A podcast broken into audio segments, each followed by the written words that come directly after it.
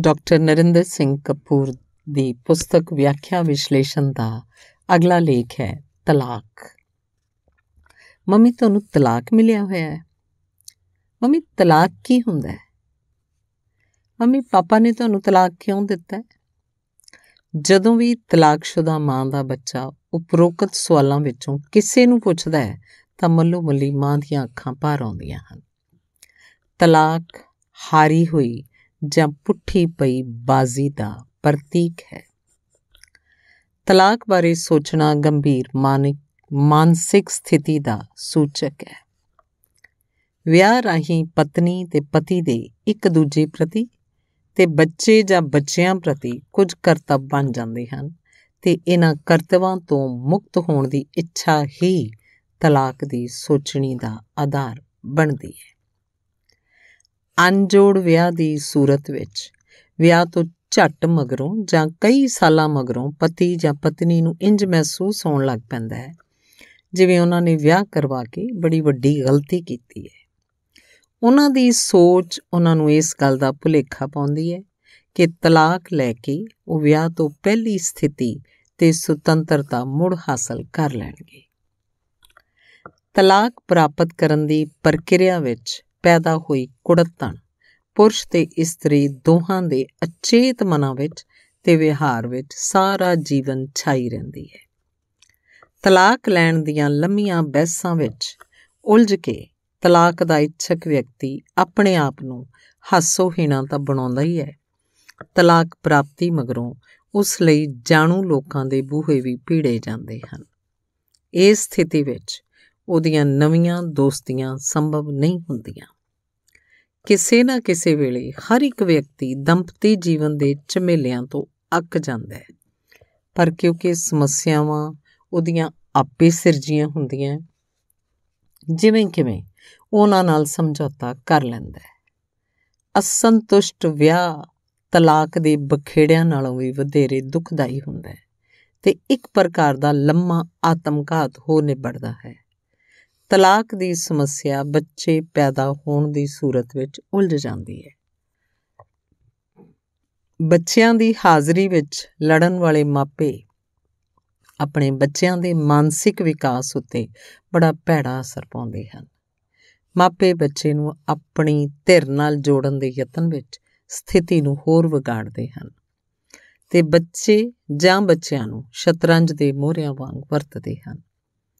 ਕਿਸੇ ਵੀ ਬੱਚੇ ਵਾਸਤੇ ਉਹਦੇ ਮਾਪਿਆਂ ਦੀ ਅਣਬਣ ਬੜੀ ਦੁਖਦਾਈ ਤਾਂ ਹੁੰਦੀ ਹੈ।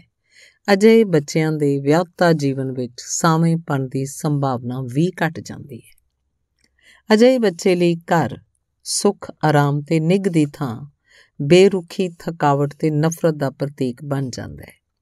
ਅਜੇ ਬੱਚੇ ਆਪਣੇ ਖਿਆਲਾਂ ਵਿੱਚ ਆਪਣੀ ਹੋਂਦ ਨੂੰ ਹੀ ਮਾਪਿਆਂ ਦੀ ਅਣਬਣ ਦਾ ਕਾਰਨ ਸਮਝ ਕੇ ਅੰਦਰੋਂ ਅੰਦਰ ਚੂਰਨ ਲੱਗ ਪੈਂਦੇ ਹਨ।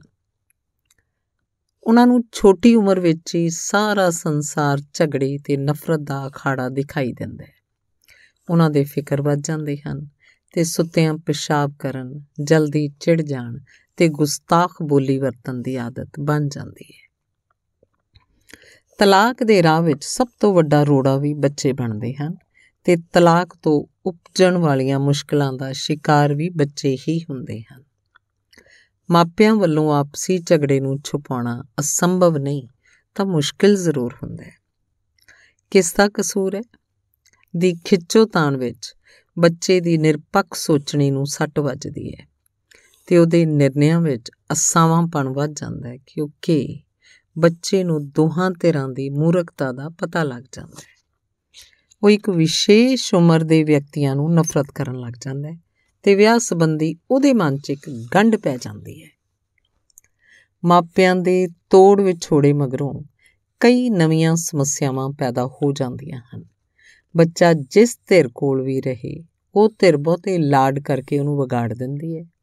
ਮਾਂ ਆਪਣੇ ਦੁੱਖ ਭਰੇ ਕੀਰਨਿਆਂ ਨਾਲ ਬੱਚੇ ਦੇ ਮਾਨਸਿਕ ਸੰਤੁਲਨ ਨੂੰ ਵਿਗਾੜ ਕੇ ਉਹਨੂੰ ਉਪਭਾਵਕ ਬਣਾ ਦਿੰਦੀ ਹੈ। ਕਈ ਵਾਰੀ ਉਹ ਉਸ ਬੱਚੇ ਨੂੰ ਆਪਣੇ ਅਸਫਲ ਵਿਆਹ ਦੀ ਨਿਸ਼ਾਨੀ ਵਜੋਂ ਨਫ਼ਰਤ ਵੀ ਕਰਦੀ ਹੈ। ਅਜਿਹੀ ਮਾਂ ਬੱਚੇ ਲਈ ਪਿਓ ਵੀ ਬਣਨਾ ਚਾਹੁੰਦੀ ਹੈ। ਅਜਿਹੀਆਂ ਮਾਵਾਂ ਬੱਚੇ ਨੂੰ ਮੈਂ ਤਾਂ ਤੇਰੇ ਲਈ ਹੀ ਜਿਉਂਦੀਆਂ ਦਾ ਪ੍ਰਭਾਵ ਦੇ ਕੇ ਅਸਲ 'ਚ ਕਬਜ਼ੇ ਦੀ ਭਾਵਨਾ ਦਾ ਹੀ ਪ੍ਰਗਟਾਵਾ ਕਰਦੀਆਂ ਹਨ। ਅਜਿਹੀਆਂ ਮਾਵਾਂ ਆਪਣੀਆਂ ਨੂੰਹਾਂ ਨਾਲ ਕਦੇ ਸੰਤੁਸ਼ਟ ਨਹੀਂ ਹੋ ਸਕਦੀਆਂ। ਭਾਵੇਂ ਤੋੜ ਵਿੱਚ ਛੋੜੇ ਮਗਰੋਂ ਪਤੀ ਪਤਨੀ ਕੁਝ ਤਸੱਲੀ ਅਨੁਭਵ ਕਰਦੇ ਹਨ, ਪਰ ਉਹ ਲਗਾਤਾਰ ਹੋਰ ਬਦਲਾ ਲੈਣ ਦੀਆਂ ਤਰਕੀਬਾਂ ਸੋਚਦੇ ਹਨ। ਕਈ ਹਾਲਤਾਂ ਵਿੱਚ ਉਹਨਾਂ ਨੂੰ ਆਪਣੇ ਤਲਾਕ ਦੇ ਫੈਸਲੇ ਦੇ ਠੀਕ ਹੋਣ ਉੱਤੇ ਵੀ ਸ਼ੱਕ ਹੋਣ ਲੱਗ ਪੈਂਦਾ ਹੈ। ਤਲਾਕ ਮਗਰੋਂ ਔਰਤ ਕੋਈ ਨਾ ਕੋਈ ਕੰਮ ਲੱਭਦੀ ਹੈ, ਪਰ ਜਿਸ ਬੱਚੇ ਨੂੰ ਆਪਣਾ ਸਹਾਰਾ ਸਮਝਦੀ ਹੈ, ਉਹੀ ਉਹਦੀਆਂ ਮੁਸ਼ਕਲਾਂ ਦੇ ਸੁਲਝਣ ਵਿੱਚ ਰੁਕਾਵਟ ਬਣਦਾ ਹੈ। ਤਲਾਕ ਤੋਂ ਝੱਟ ਮਗਰੋਂ ਨੌਕਰੀ ਕਰ ਲੈਣ ਵਾਲੀਆਂ ਇਸਤਰੀਆਂ ਬੜੀਆਂ ਭਾਵੁਕ ਸਥਿਤੀ 'ਚ ਹੁੰਦੀਆਂ ਤੇ ਉਸ ਸਮੇਂ ਉਹਨਾਂ ਦੇ ਕੁਰਾਹੇ ਪੈ ਜਾਣ ਦੀ ਸੰਭਾਵਨਾ ਸਭ ਨਾਲੋਂ ਵਧੇਰੇ ਹੁੰਦੀ ਹੈ ਭਾਵੇਂ ਕੋਈ ਵੀ ਪੁਰਸ਼ ਉਹਨੂੰ ਚੰਗੀ ਇਸਤਰੀ ਨਹੀਂ ਸਮਝਦਾ, ਪਰ ਹਰ ਕੋਈ ਉਸ ਉੱਤੇ ਇਸ਼ਕ ਦੇ ਡੋਰੇ ਪਾਉਣ ਦਾ ਯਤਨ ਕਰਦਾ ਹੈ ਦੂਜੇ ਪਾਸੇ ਤਲਾਕਸ਼ੁਦਾ ਪੁਰਸ਼ ਆਪਣੇ ਦੋਸਤਾਂ ਦੇ ਘਰ ਵਧੇਰੇ ਜਾਣ ਲੱਗ ਪੈਂਦਾ ਹੈ ਪਰ ਉਹਦੀ ਉਹਦਾ ਮੁਸਕਰਾਹਟ ਦੀ ਥਾਂ ਤਿਉੜੀ ਨਾਲ ਸਵਾਗਤ ਹੁੰਦਾ ਹੈ। ਅਜਿਹੇ ਪੁਰਸ਼ ਦੇ ਕੁਰਾਹੇ ਪੈ ਜਾਣ ਦੀ ਸੰਭਾਵਨਾ ਵੀ ਵੱਧ ਜਾਂਦੀ ਹੈ ਤੇ ਜੇ ਉਹ ਸ਼ਰਾਬ ਪੀਂਦਾ ਹੈ ਤਾਂ ਵਧੇਰੇ ਪੀਣ ਲੱਗ ਪੈਂਦਾ ਹੈ। ਅਰਥਾਤ ਉਸ ਵਿੱਚ ਬੇਅਸੂਲੇ ਫੈਸਲੇ ਕਰਨ ਦੀ ਰੁਚੀ ਬਲਵਾਨ ਹੁੰਦੀ ਹੈ। ਉਹ ਆਪਣੇ ਵਰਤਾਰੇ ਨੂੰ ਐਵੇਂ ਢਾਲ ਲੈਂਦਾ ਹੈ ਜਿਵੇਂ ਕਹਿ ਰਿਹਾ ਹੋਵੇ, ਮੈਂ ਤਾਂ ਹੀਰਾ ਬੰਦਾ ਸੀ, ਮੇਰੀ ਠੀਕ ਕਦਰ ਨਹੀਂ ਪਈ। ਤਲਾਕ ਉਪਰੰਤ ਜਿਹੜੀ ਵੀ ਧਿਰ ਵਿਆਹ ਕਰਦੀ ਹੈ ਉਹਦੇ ਵਰਤਾਰੇ 'ਚ ਉਚੇਚ ਹੁੰਦਾ ਹੈ ਤੇ ਉਹ ਧਿਰ ਅਣਮੰਗੀਆਂ ਕੁਰਬਾਨੀਆਂ ਕਰਦੀ ਰਹਿੰਦੀ ਹੈ। ਕਿਉਂਕਿ ਉਹ ਧਿਰ ਨਹੀਂ ਚਾਹੁੰਦੀ ਕਿ ਉਸ ਉੱਤੇ ਭੈੜੇ ਹੋਣ ਦਾ ਦੂਜੀ ਵਾਰੀ ਦੋਸ਼ ਲੱਗੇ। ਉਹ ਧਿਰ ਦੂਜੀ ਵਾਰੀ ਤਿਲਕਣਾ ਨਹੀਂ ਚਾਹੁੰਦੀ, ਇਸ ਲਈ ਵਧੇਰੇ ਸੰਭਲ ਕੇ ਟੁਰਦੀ ਹੈ ਪਰ ਜਲਦੀ ਥੱਕ ਜਾਂਦੀ ਹੈ। ਤਲਾਕ ਉਪਰੰਤ ਪੁਰਸ਼ ਲਈ ਵਿਆਹ ਕਰਵਾਉਣਾ ਔਰਤ ਦੇ ਮੁਕਾਬਲੇ ਵਧੇਰੇ ਸੌਖਾ ਹੁੰਦਾ ਹੈ। ਪਰ ਤਲਾਕਸ਼ੁਦਾ ਪਤੀ ਦਾ ਵਿਆਹ ਆਪਣੀ ਪਹਿਲੀ ਪਤਨੀ ਦੇ ਮਾਨਸਿਕ ਸੰਤੁਲਨ ਨੂੰ ਇੱਕ ਵਾਰੀ ਫੇਰ ਝੰਜੋੜਦਾ ਹੈ ਤੇ ਉਸ ਵਿੱਚ ਆਪਣੇ ਹਾਰ ਜਾਣ ਦਾ ਅਹਿਸਾਸ ਵੱਧ ਜਾਂਦਾ ਹੈ। ਉਹਨੂੰ ਆਪਣੀ ਇਕੱਲ ਹੋਰ ਸਤਾਉਂਦੀ ਹੈ ਤੇ ਉਹਨੂੰ ਆਪਣੇ ਆਪ ਨਾਲ ਗੱਲਾਂ ਕਰਨ ਦੀ ਆਦਤ ਪੈ ਜਾਂਦੀ ਹੈ। ਉਹਨੂੰ ਇਸ ਸਮੇਂ ਆਪਣੇ ਬੱਚੇ ਦੇ ਗੁੰਮ ਹੋ ਜਾਣ ਜਾਂ ਮਕਾਨ ਢਹਿ ਜਾਣ ਦੇ ਸੁਪਨੇ ਵੀ ਆਉਂਦੇ ਹੈ। ਉਹ ਸ਼ੱਕੀ ਸੁਭਾਅ ਦੀ ਬਣ ਕੇ ਆਪਣੇ ਆਪ ਨੂੰ ਬੁੱਢੀ ਤੇ ਬਿਮਾਰ ਸਮਝਣ ਲੱਗ ਪੈਂਦੀ ਹੈ। ਉਹ ਹਰ ਹੀਲੇ ਬੱਚੇ ਨੂੰ ਆਪਣੇ ਨੇੜੇ ਰੱਖਣ ਲਈ ਜਾਂ ਤਾਂ ਆਪਣੀ ਬਿਮਾਰੀ ਦਾ ਬਹਾਨਾ ਕਰਦੀ ਹੈ ਜਾਂ ਬੱਚੇ ਨੂੰ ਹੀ ਬਿਮਾਰ ਕਰ ਦਿੰਦੀ ਹੈ। ਮੁੜ ਵਿਆਹ ਕਰਨ ਵਾਲੀ ਧਿਰ ਨੂੰ ਮੁੜ ਰੁਝੇਵੇਂ ਮਿਲ ਜਾਂਦੇ ਹੈ, ਪਰ ਦੂਜੀ ਧਿਰ ਕੁੜਦੀ ਕਲਪਦੀ ਰਹਿੰਦੀ ਹੈ। ਤਲਾਕਸ਼ੁਦਾ ਮਰਦ ਨਾਲ ਵਿਆਹ ਕਰਨ ਵਾਲੀ ਔਰਤ ਉਹਦੀ ਹਿੱਕ ਤੇ ਬਹਿ ਕੇ ਹੁਕਮ ਚਲਾਉਂਦੀ ਹੈ। ਤੇ ਤਲਾਕਸ਼ੁਦਾ ਔਰਤ ਨਾਲ ਵਿਆਹ ਕਰਾਉਣ ਵਾਲਾ ਮਰਦ ਹਰ ਝਗੜੇ 'ਚ ਉਹਨੂੰ ਉਹਦੇ ਪਹਿਲੇ ਵਿਆਹ ਦੀ ਅਸਫਲਤਾ ਦਾ ਤਾਨਾ ਮਾਰਦਾ ਹੈ ਤੇ ਆਪਣੇ ਆਪ ਨਾਲ ਹੋਈ ਬੇਇਨਸਾਫੀ ਦਾ ਰੋਣਾ ਰੋਂਦਾ ਹੈ।